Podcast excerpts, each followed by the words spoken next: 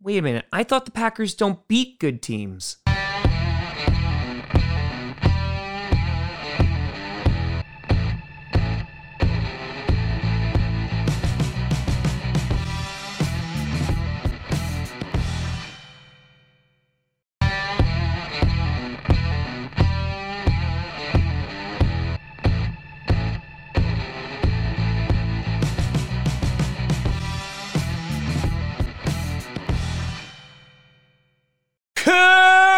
Posse Packer Nation, welcome to another episode of Packcast, the podcast where you don't have to be Packers fan, but it sure does help. I'm your host, Tom.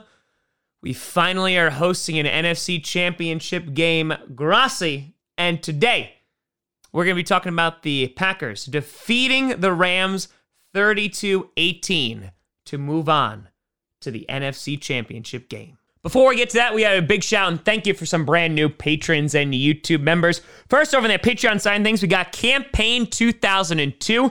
Getting to that royalty tier, we have Glenn Skippa, we have Ben Pekarski, and we have Chance Colton. A big shout out and thank you to you all. And over on the YouTube member side of things, we have YouTube, we have GoPex, we have I, Matt XL, we have A Rod is King, Aaron Speck, we have Mike T5 four. We have Stephen Andrews. We have Kay Brindley, 80. We have Ricardo. We have Maximilian Chrisman. We have Dakota Dakota. We have Cheese Guy. We have Pat B. We have Sock Gollum, Crow Pod, Pyron 70, Alex Johnson, and Jesse Esquivel. A big shout out and thank you to you all. Now, here's the thing we've heard all week about how the big, bad Rams defense was coming to get the Packers. We heard, oh, Aaron Donald was going to eat us. And we heard about Jalen Ramsey and how he was going to be able to cover Davante Adams no problem. And yet at the end of the day, they both threw temper tantrums and one literally cried at the end of the game. So I guess that worked out okay. So the number one defense in the NFL. Yeah, let's talk about that. 482 yards posted on them, 32 points posted on him zero sacks allowed. Huh. This also marks Matt LaFleur's second NFC championship game. But wait, wait a minute. Oh, this is only his second season. So it's a back to back NFC championship games for Matt LaFleur and the Green Bay Packers. Yeah, not too bad, except this one's going to be hosted at Lambeau, which is the first time in Aaron Rodgers' career as a starter that he will be playing an NFC championship game at Lambeau Field. And a couple of quick thoughts. The offensive line was incredible tonight. They gave Rodgers plenty of time. He was feeling comfortable within the pocket for the majority of the snaps. Of course, you also had fans at Lambeau Field who erupted when Aaron Rodgers and the Green Bay Packers ran out of the tunnel. They were chanting MVP. They screwed up the snap counts of the Rams.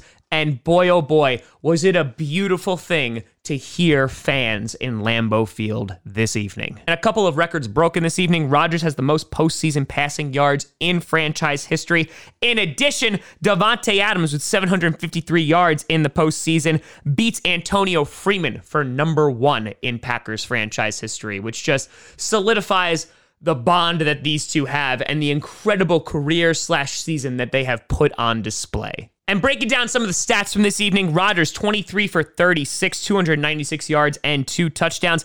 Aaron Jones 14 carries, 99 yards, and a touchdown, including a 60 yard run to start the second half, which really got the Green Bay Packers going. And while Jamaal Williams only had 12 for 65, good God, that man had so many clutch plays and got that tough yardage that he needed and it was a beautiful thing to see. Allen Lazard was actually our most productive receiver for four catches for 99 yards and a touchdown. Davante Adams, nine for 66 and one touchdown.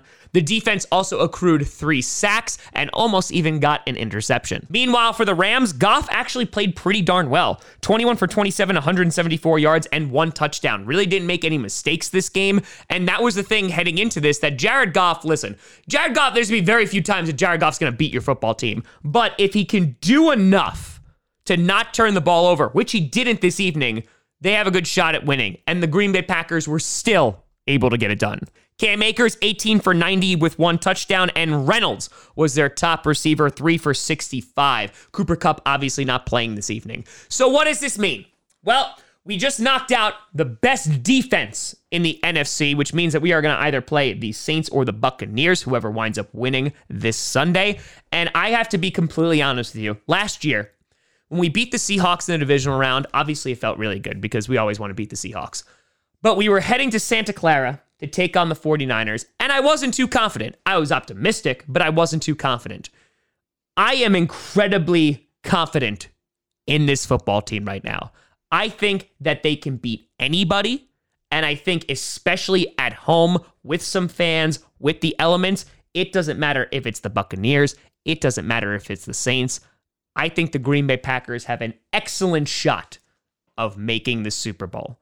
The defense struggled at times, but still held the Rams to 18 points. Now, obviously, whatever offense winds up coming in next Sunday, they're going to be better than the Rams.